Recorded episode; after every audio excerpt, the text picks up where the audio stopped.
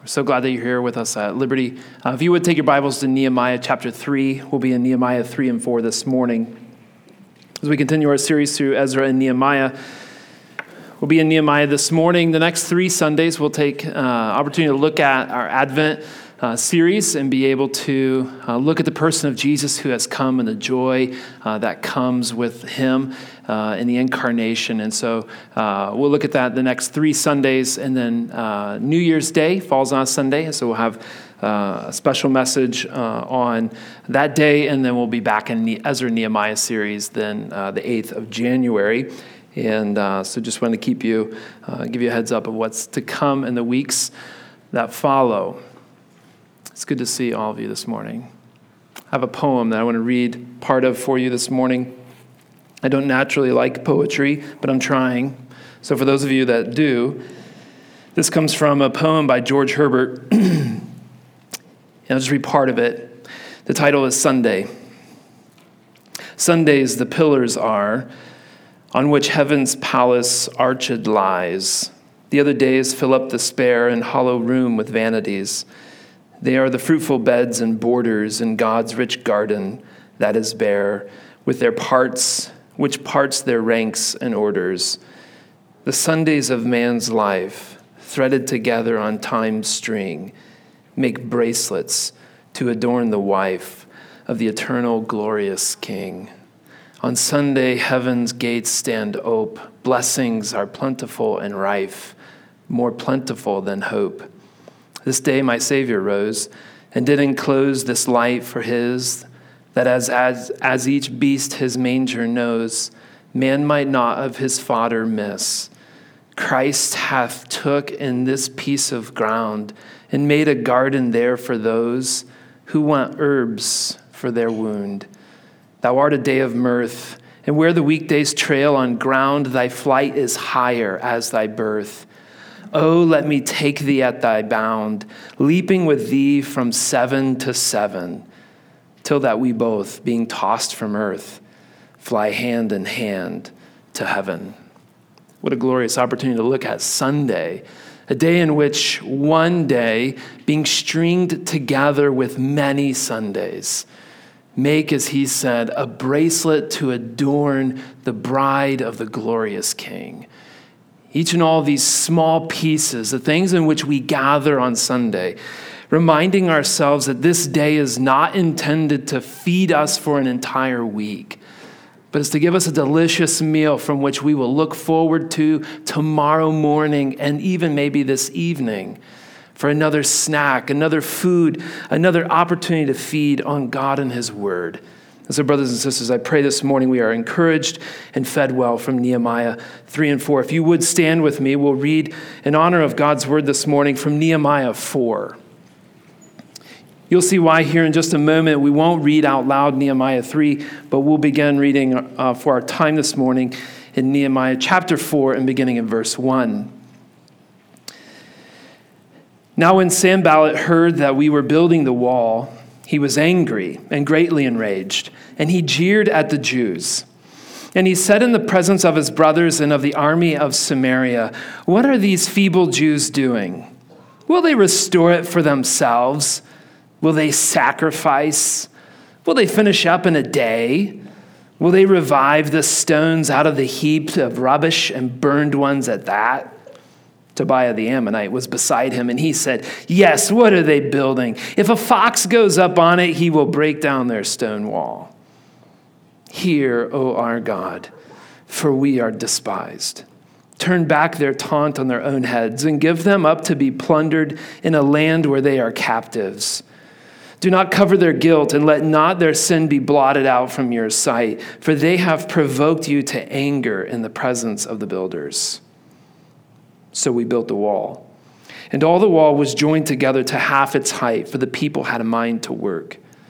But when Sanballat and Tobiah and the Arabs and the Ammonites and the Ashdodites heard that the repairing of the walls of Jerusalem was going forward and that the breaches were beginning to be closed, they were very angry. And they all plotted together to come and fight against Jerusalem and to cause confusion in it. And we prayed to our God and set a guard as a protection against them day and night. In Judah it was said, The strength of those who bear the burdens is failing. There is too much rubble. By ourselves we will not be able to rebuild the wall. And our enemies said, They will not know or see till we come among them and kill them and stop the work. At that time, the Jews who lived near them came from all directions and said to us ten times, You must return to us. So, in the lowest parts of the space behind the wall, in open places, I stationed the people by their clans, with their swords, their spears, and their bows. And I looked and arose and said to the nobles and to the officials and to the rest of the people, Do not be afraid of them. Remember the Lord, who is great and awesome, and fight for your brothers, your sons, your daughters, your wives, and your homes. Well, this is the word of the Lord for us this morning. The grass withers and the flower fades, but the word of our God stands forever. You may be seated. This morning, we get to look at God allowing his people to work for his kingdom. God allowing his people to work for his kingdom. I'm so sorry I had to do that. How many of you bought a tool set, a toy tool set for your boys or girls when they were small? Anybody? We did. Yeah, just like you. We bought a little Black & Decker workbench, or someone bought it for them. I don't remember. Had a little drill press that made noises, a circular saw that was plastic, hammers, screwdrivers. It was really fun for the time that it lasted. And you give it to somebody else to enjoy. But no one ever gave their child a set of toy tools and expected them to build a house, or even a birdhouse for that matter. A plastic hammer is not going to bang nails. That little screwdriver is not really going to turn a flathead screw. In the same way, no one ever gave their child a toy kitchen and expected to come from that toy kitchen a culinary work of art. Even the easy bake oven that supposedly worked, no one, no parent was really expecting anything delicious and nutritious out of that. I don't even know how it works. But I don't think anybody was expecting anything to come out of it that would be yummy. On a much grander scale, and even more unbelievable than those things, is the God who made the universe and everything in it gives us actual gifts and abilities, gives his people actual gifts and abilities, and allows us to do real work with them for his glory and for the furtherance of his kingdom. Genesis chapter 2, 15. The Lord God took the man that he had just created and put him in the Garden of Eden to work it and keep it. Even before the fall, man is placed in the garden and given a responsibility, a mandate to work for God, to keep this garden that God had just planted. All throughout the biblical story, God allows his people the opportunity to work and accomplish his purposes on earth. How much easier could it be if he would just have done it himself? How many mistakes would he have kept from happening if he would have just accomplished it on his own? Here in Ezra and Nehemiah, God has moved decades ago in the heart of pagan kings to send his people Israel, who were in exile, to come back into the land to come back and restore and rebuild Jerusalem, that they might worship, make sacrifices, rebuild. Sometimes, working for God's kingdom looks like actually getting tools and building things. But at other times, working for God's kingdom looks like loving your wife, raising godly children, working hard at your job, serving the church well loving your neighbors, and loving God most of all, all while fighting sin and desiring to live for God's glory. It is incredible that God, the creator of all that we see and all that we know, allows his people to work for his kingdom. It's amazing that God allows his people to work for his kingdom. And it's incredible that God allows his people, his people, that He possesses to work for His kingdom, not our own, but that God allows us to work for His kingdom. But there has to be a right way to work for God's kingdom, right? Because Psalm 127, verse 1 says, Unless the Lord builds the house, those who build it labor in vain. Unless the Lord watches over the city, the watchmen stay awake in vain. There is an, a way in which we must build, a way in which we must work for his kingdom. We will look at Nehemiah 3 and 4 this morning and see how the people there worked for God and for his kingdom, and how that work they did prefigures the better work that is to come in Jesus. It is the work that Jesus has already done for us that is the basis from which we now work for God's kingdom today. First, when we look at Nehemiah chapter 3, you see in the beginning here, Nehemiah 3, what we did not read is uh, given to us, sort of as though it's almost as like a Excel spreadsheet. You have names of people who worked, the section of the wall in which they repaired, uh, the people that they worked with. Sometimes you have their occupation. Sometimes we know what this person did. Uh, they were a goldsmith, or uh, this person and his sons did this portion uh, of the wall, all the way to this portion. And we sometimes we get that information. It's almost as though the, Nehemiah is keeping a list of volunteers so he can write thank you cards later to tell them how much it meant to him, the work that they did. But in Nehemiah 3, there's a couple of cameos that stand out, and that's really where we want to point to. The rest of it we see 41 lists of people, 41 groupings of those who are working around this entire city wall as they're rebuilding or restructuring the wall or its gates.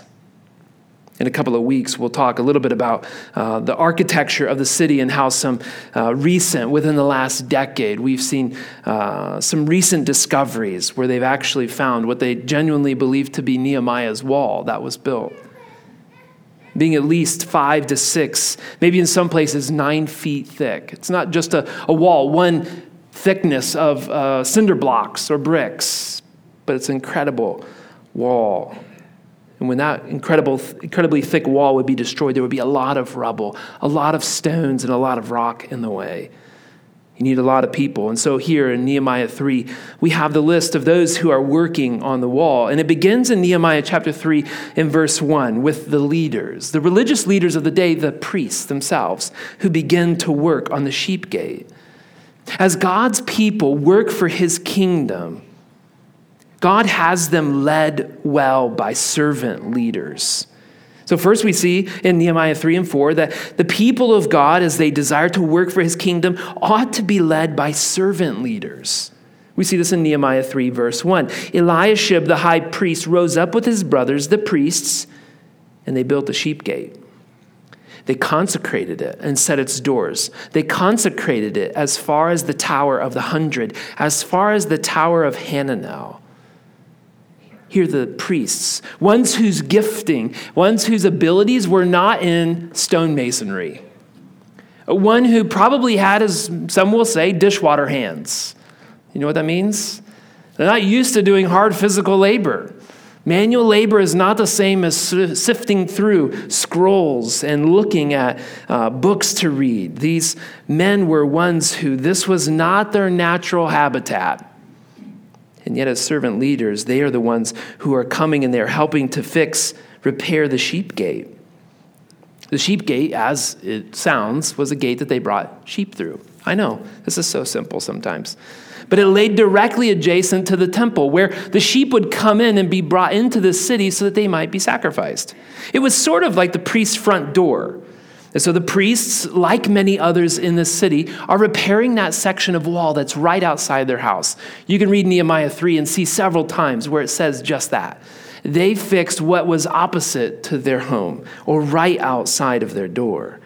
And so the priests, especially the high priest, not normally engaging in this kind of work, demonstrate unity with the people as they stand in solidarity with them and leadership by example. Notice they not only build, but they're the only ones in Nehemiah chapter 3 that speak of they consecrate the doors and the gate and set its doors. They show that this is all being done, not merely as labor, menial work, but spiritual work for the kingdom of God. As they consecrate the gates, they consecrate it. Twice it says, consecrate it all the way down to the place in which they stop. This stands in stark contrast to a couple verses later the servant leadership of the priest, the high priest, even. In direct contrast to the lack of leadership or the lack of serving from the Tekoite nobles. Notice in verse 5 of Nehemiah chapter 3. Nehemiah chapter 3, verse 5 And next to them the Tekoites repaired, but their nobles would not stoop to serve their Lord. Again, this stands in stark contrast to the rest of the people who are working. All of them with their sons, working, laboring over either gates and repairing its doors and setting them in place or on the wall itself. And here we have nobles from a particular group of people who were present before the exiles returned to Jerusalem, we know, mentioned twice in this chapter. I wonder why. They're the only people group who are mentioned twice in this chapter. Maybe it's almost as though they feel like we need to work twice as hard because those nobles aren't working at all. But what is mentioned, what stands out, is that the nobles refused to stoop to serve their Lord. Now, Lord here is capitalized, and it could be their Lord Nehemiah, the leader of the people, or even the leader of their people group. Whatever it is, it's unsubmiss, unsubmissive attitude of these nobles in refusing to take the leadership role or in refusing to obey the leaders that have been set up. But it might be, as the text seems to be saying, at least the translators of the ESV, that this is a nod to that they ultimately are refusing to stoop in submission to the Lord their God. As the rest of the people of Israel and those who are with them are rebuilding, the Tekoites refuse. There was no submission to Nehemiah, the plan of working together as a people. They were unwilling to stoop. They thought the work was beneath them. They would not be told what to do in this instance. Instead of stooping to pick up rocks and build the, rebuild the wall, they refused to do so. God allows his kingdom to be built by his people but the irony is, when they refuse to work, he puts them in Scripture forever. You know, there has to be some Tekoites, even to this day, who are somewhere saying, I told you we should work. I told you this was not going to look out. Now look at us. We're in the Bible and it's shameful. But they wouldn't. They wouldn't work. They refused to stoop. And that stands in stark contrast to the leadership that is seen by the priests. And it also stands in stark contrast to Nehemiah himself. There's one name that's not listed in Nehemiah chapter 3 as having rebuilt or helped build the city walls and its gates, and that's Nehemiah himself. Now, we know Nehemiah is involved with the city because of Nehemiah chapter 4 and the rest of the book, where it mentions him over and over again. He'll mention that he's been the one walking around the city, helping others to feel safe, know what to do, know what the plan is. But Nehemiah doesn't mention himself, he mentions the people over and over again by name, by family, by vocation. It's not as though he just mentions them of uh, that group of guys over in the, that northeast quadrant or this over here in the southeast sector. You know, he knows them by name and he knows them enough to know what it is that they did for a living. Nehemiah does not mention himself and where he built the wall. We know he's there. He knows these details. He lists himself with the peoples. He praises the work of the people, as he says in chapter 4, verse 6. The people had a mind to work. Not the leaders did a great job of setting things in order, but giving praise and thanks to the people. And the best way that Nehemiah serves his people as a servant leader is that he points them to the true shepherd. Nehemiah leads his people to God by praying with them, by telling them in Nehemiah chapter 4, verse 14, to remember God and not be afraid. It does not remember me, Nehemiah, your leader. Be strong like me.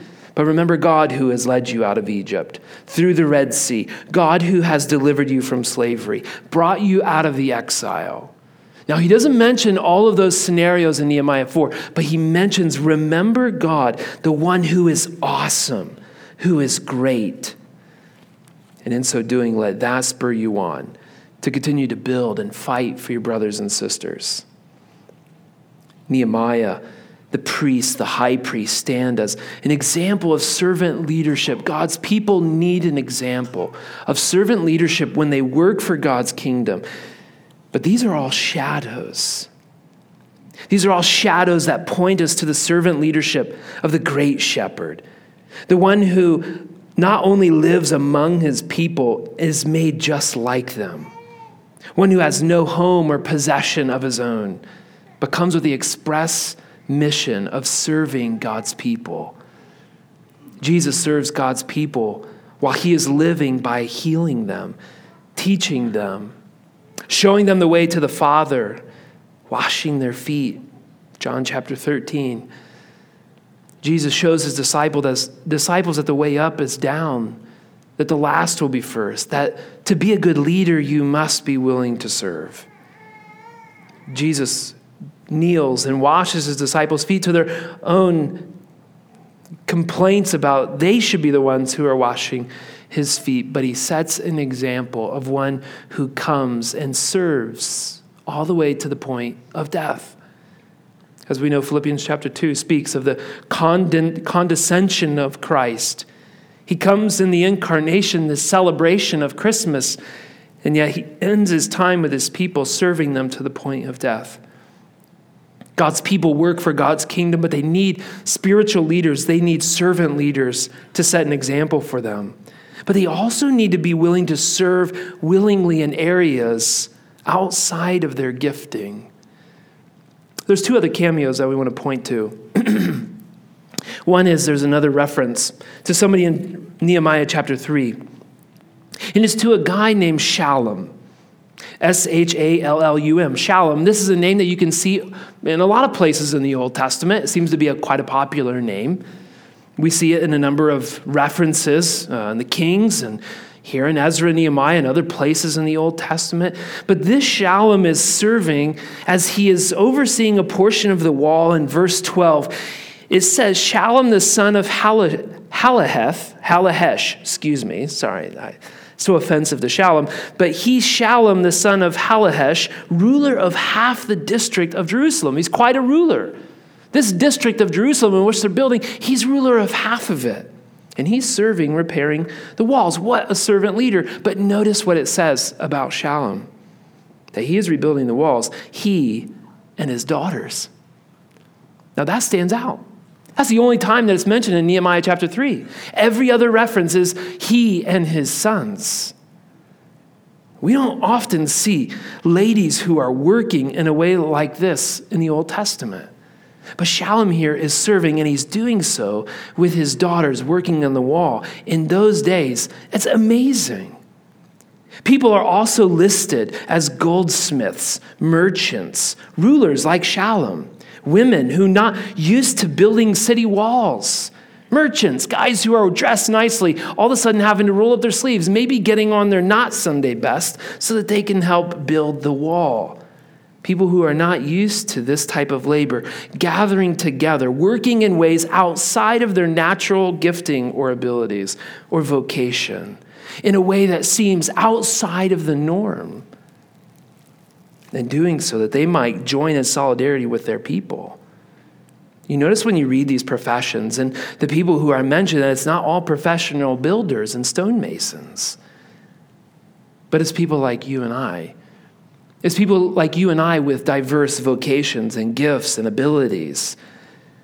It's you and I who are diverse as men and women, boys and girls, who are gathering together to work in unity with one another to fulfill God's mission. They were serving willingly in areas outside of their gifting. Now, it's true that we want people most of the time to serve here in the church for the kingdom of God in areas where they are gifted, where they feel like the service that they are doing is what is right up their alley and is life giving to them. However, even more than just being able to have a niche where I can serve that's right where I feel comfortable, even more important than that is a heart attitude that says, I'm willing to serve wherever God wants me to. I'm willing to go and do, serve wherever God has in mind, whatever is needed at the moment, however God might see fit to use me. That kind of attitude can be used in thousands of places and in multitude of ways. But to say, this is how I'm gifted, this is how I'll serve in one specific way, yes, can be used mightily by the Lord. And yes, can know yourself really well. But these people are willing to serve in areas outside of their natural gifting, of their vocation. We see this often in the Old Testament as well. Moses was called to lead God's people. He makes it really clear this is outside of his comfort zone. I do not want to be a speaker. I do not want to get up and have to talk to these people. I can't do that very well. David was a shepherd boy, but God had plans for him to become a king over all of Israel. And in the New Testament, the disciples are all fishermen by trade, but God calls them to be his followers and to serve people. They could have told Jesus that they were not really cut out for people work.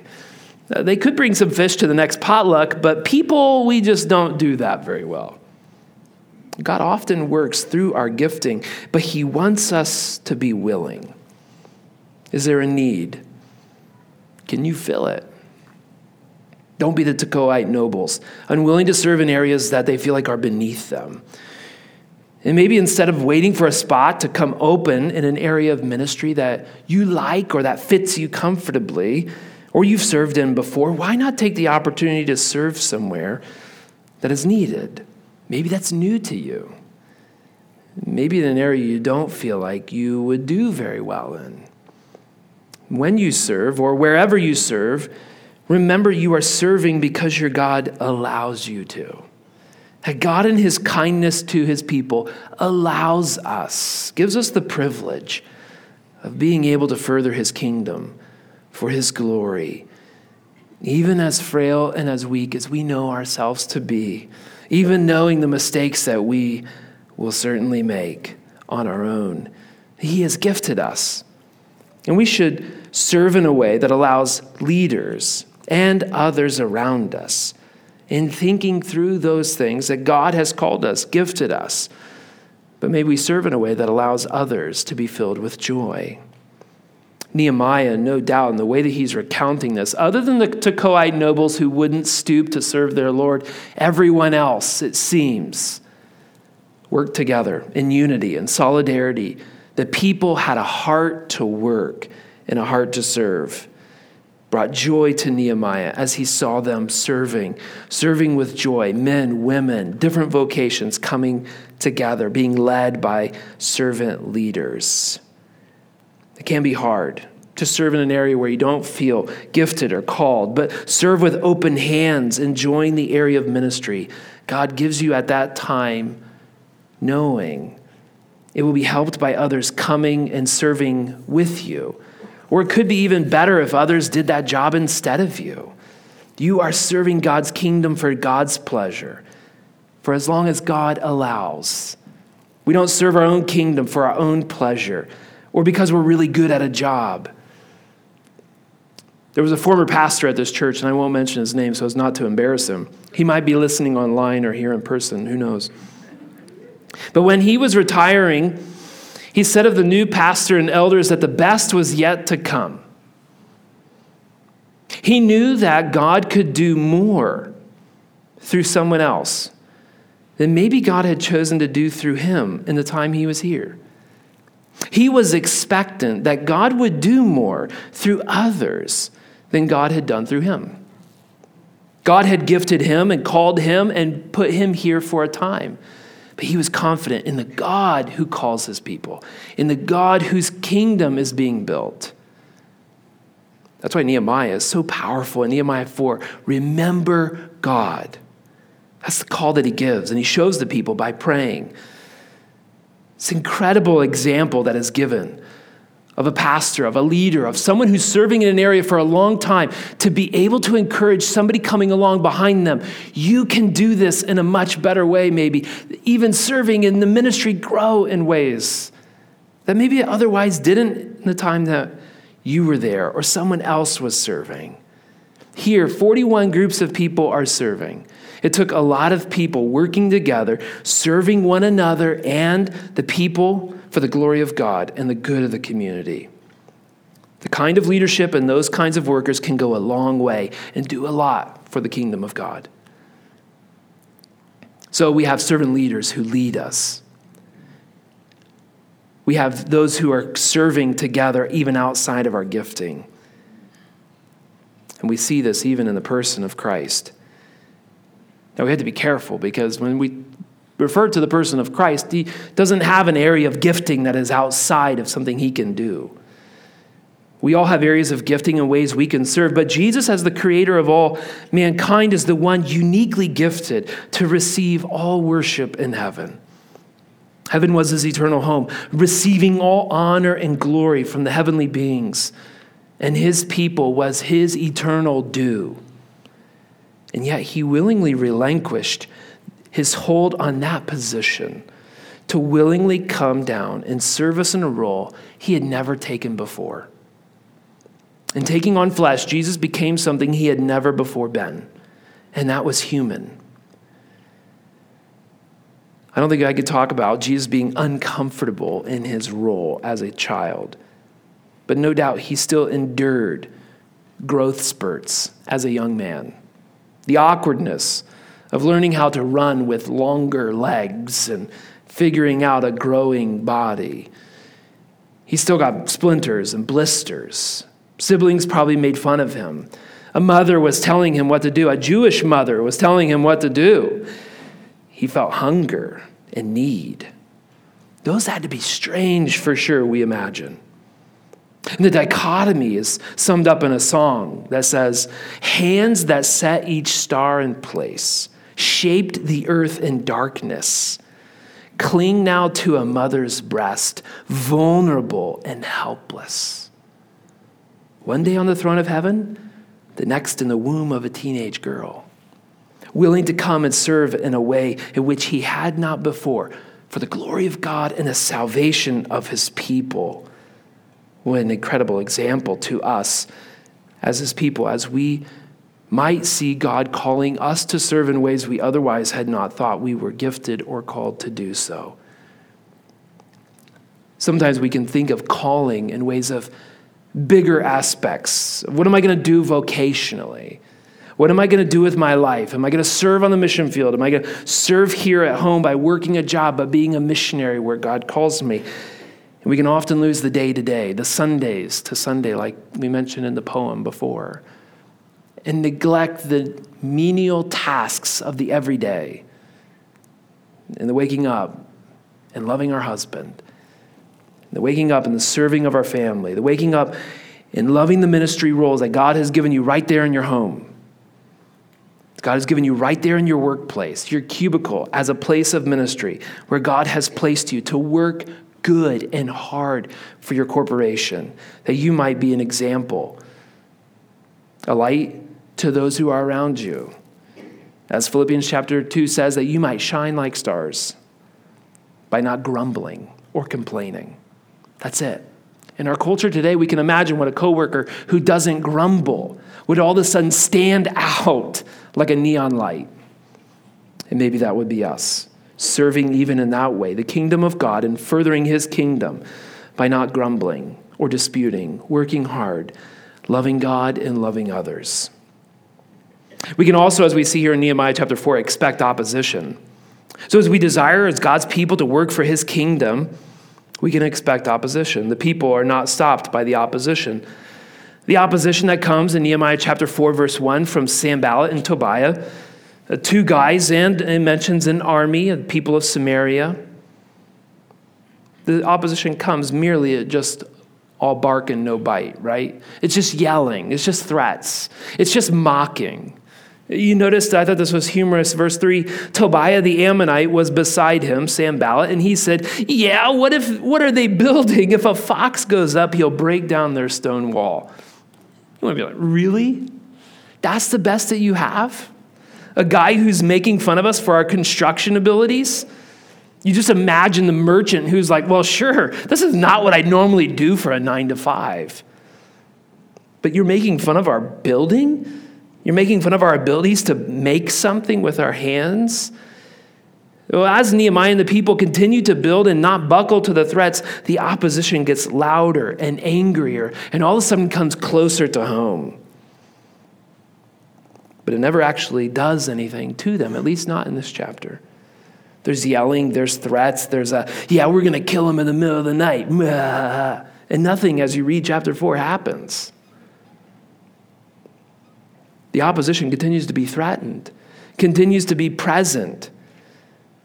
But Nehemiah does what he did. And what Mark showed us last week in Nehemiah 1 and 2, Nehemiah prays spontaneously. It comes so quickly. Verse 4, right after Tobiah the Ammonite is jeering them about a fox and breaking down their wall, verse 4 stands, comes so quickly that you almost think it's Tobiah who's saying it.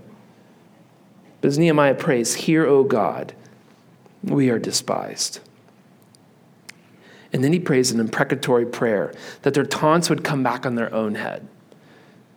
Uh, that God would take them into exile, plunder them while they're in captivity. That he wouldn't cover their guilt, but he would cause them to be judged for their sins. Sounds like Psalm 35. Sounds like a lot of places in Scripture where all of a sudden the people of God are asking for God to be just, to be righteous. God, stand up and fight those who fight us. Psalm 35 let them be turned back and disappointed who devise evil against them, against me. Let them be like chaff before the wind. Let their way be dark and slippery.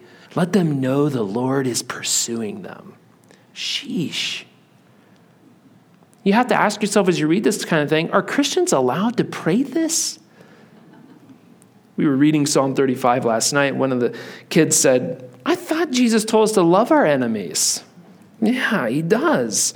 And yet, here, what we're asking, what Nehemiah is asking for justice, for righteousness. There is sin that is being committed, and he is asking God to act according to his justice.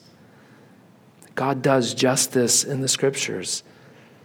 He does so so much that in Revelation 19, near the end, uh, where God is continuing to bring out justice on those, meting out judgment on those who sin, that the people cry out. Revelation 19, verse 1 Hallelujah. Salvation and glory and power belong to our God, for his judgments are true and just. He has judged the great prostitute who corrupted the earth with her immorality and has avenged on her the blood of his servants. He has wiped out the evil ones. And they say hallelujah to that. Praising God, remembering what He has done, what He has promised to do.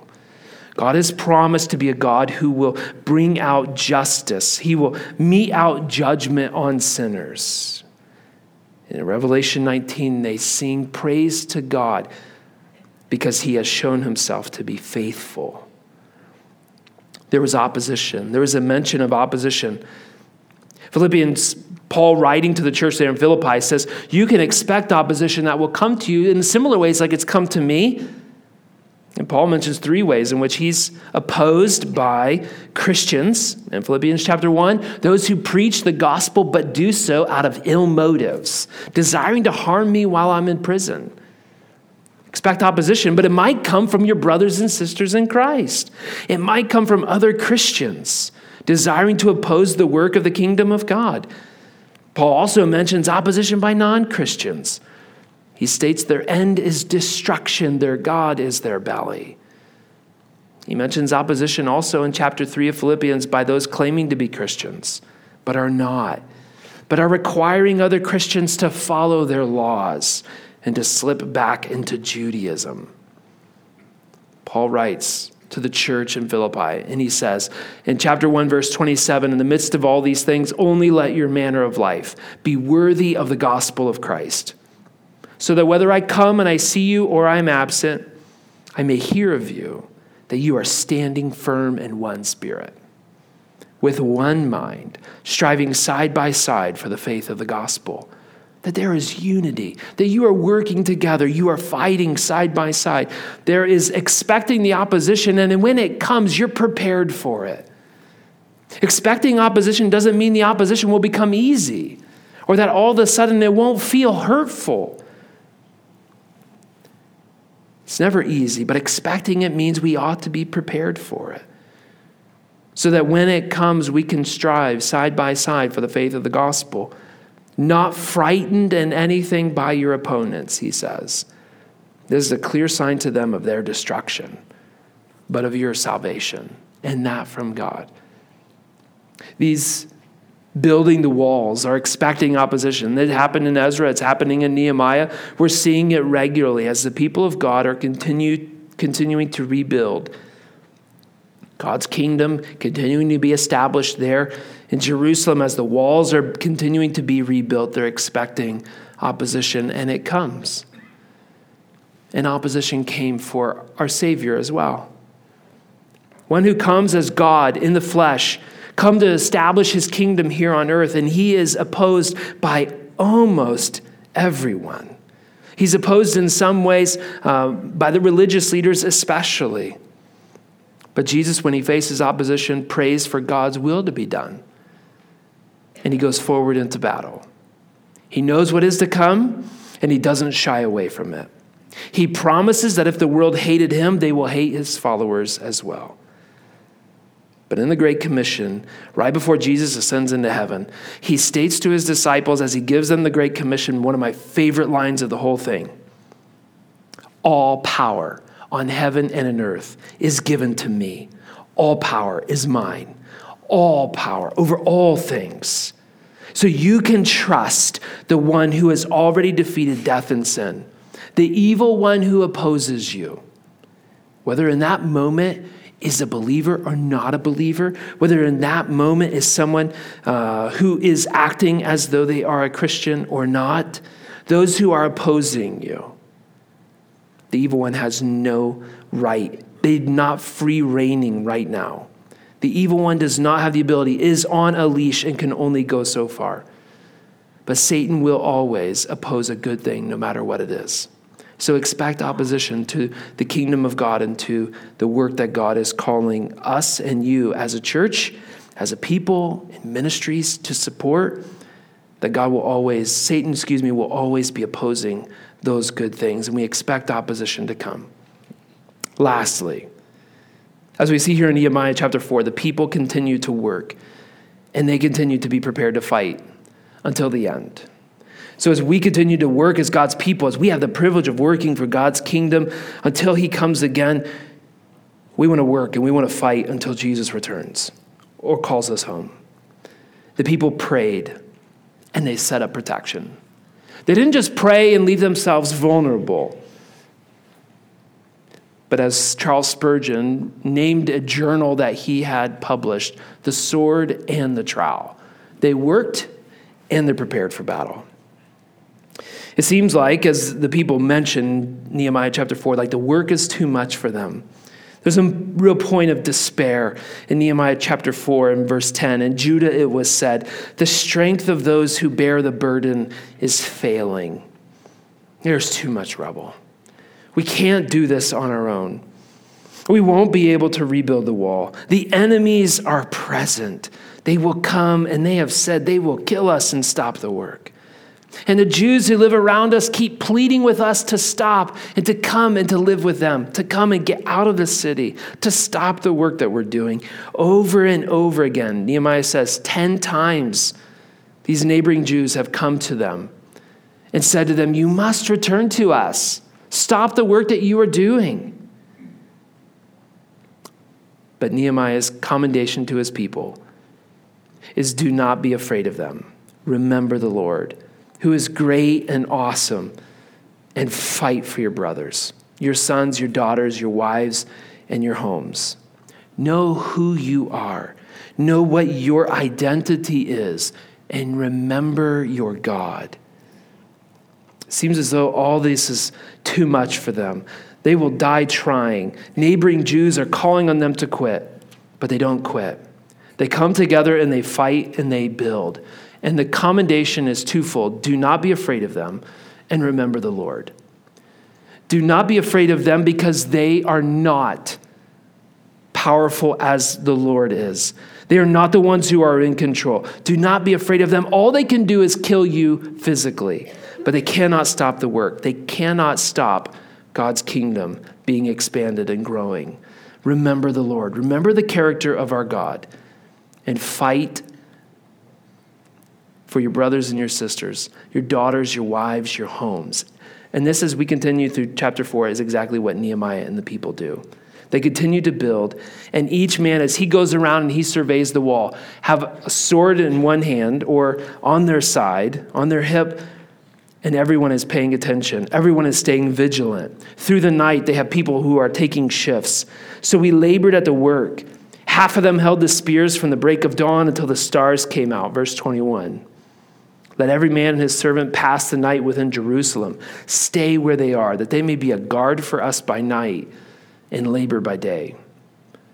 In verse 23, the vigilance and the servant leadership of Nehemiah not quitting, so neither I nor my brothers, nor my servants, nor the men of the guard who followed me, none of us took off our clothes. Each kept his weapon at his right hand. There is not a moment where we are slacking off, where we are stopping the vigilance. We are continuing to fight, continuing to build, continuing to be prepared. Remember the character of your God and fight sin and evil together. They're prepared to fight while they're working. May we, as God's people, take the commendation as given to us in the scriptures, like Zechariah 10 9, that we should remember the Lord. With their children, they shall live and return.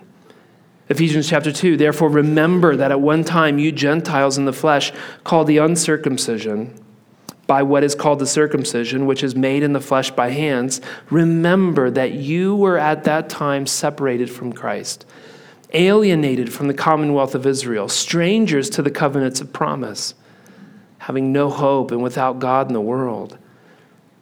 Seems pretty bleak, but remember now in Christ Jesus. You who once were far off have been brought near by the blood of Christ. Revelation 2 5 to the church at Ephesus Remember, therefore, from where you have fallen, repent, do the work you did at the first. Remember your God. Remember his character. Remember what he has brought you from and brought you to. And fight. For us, the battle is not ultimately just about those who oppose us externally, but even internally. We fight against flesh and blood, as Ephesians chapter 6 says. So, Paul, writing to the church in Ephesus, says, Be strong in the Lord and in the strength of his might, and put on the whole armor of God, that you might be able to stand against the schemes of the devil. But We do not wrestle against flesh and blood, but against the rulers authorities, cosmic powers over this present darkness. So take up the whole armor of God, that you might be able to withstand in the evil day, and having done all, to stand firm.